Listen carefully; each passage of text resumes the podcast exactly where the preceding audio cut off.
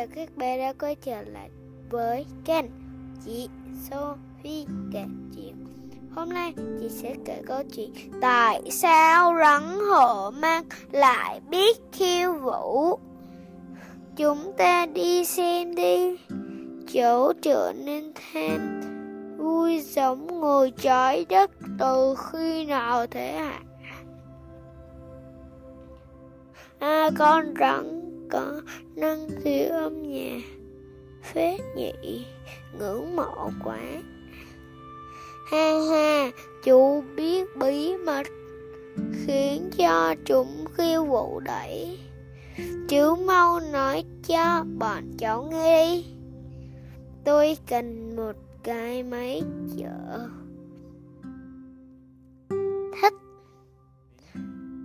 Trở thành đừng buồn. Chúng ta còn có xúc giác rất tốt mà.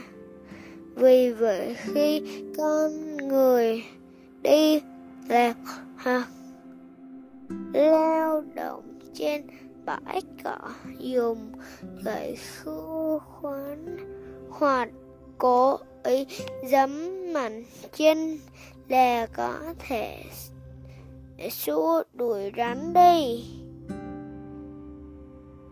Thích giá của rắn không nhạy bén, chỉ có thể nghe được những âm thanh có tần số rất thấp. Nó không thể phản ứng với âm nhạc cần không thể khiêu vũ theo tiếng nhạc mình lại không nghe thấy gì rồi. Ta đâu có thổi ủi cho mây nghe. Ta thổi quấn động không khí thôi mà. Nhưng rắn có xúc giác vô cùng nhạy bén vì vậy người thổi kèn dụ rắn thường dùng chân dẫm mạnh xuống đất. Con rắn hoảng sợ sẽ lập tức dựng đứng người lên. Người thổi kèn, vừa thổi, vừa lắc lư cái kèn.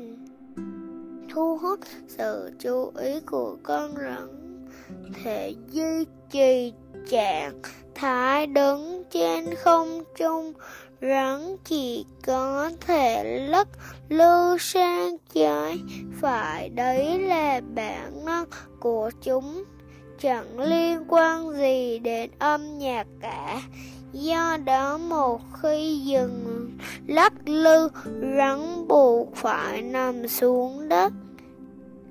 Nhảy hay lắm, hừng còn lâu ta mới khiêu vũ cho các ngươi. Xem nhé, chỉ là ta không muốn bị đổ xuống mà thôi. Một con rắn khiêu vũ là để thấy nếu lúc nào đối phương không rút lui, nó sẽ tấn công. Ta đã được huấn luyện đặc biệt ta không sợ mây đâu. Còn lắc lư nữa là ta cứ đấy hai con rắn cùng lắc lư có nghĩ chúng đang đánh nhau. Chẳng chắc người dụ rắn chỉ thổi kèn.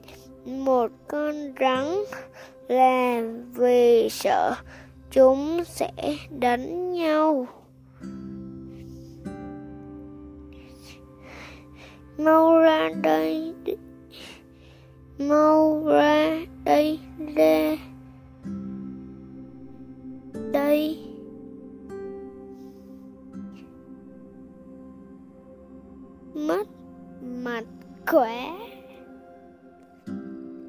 Câu chuyện đến đây là hết rồi. Chúc các bé ngủ ngon.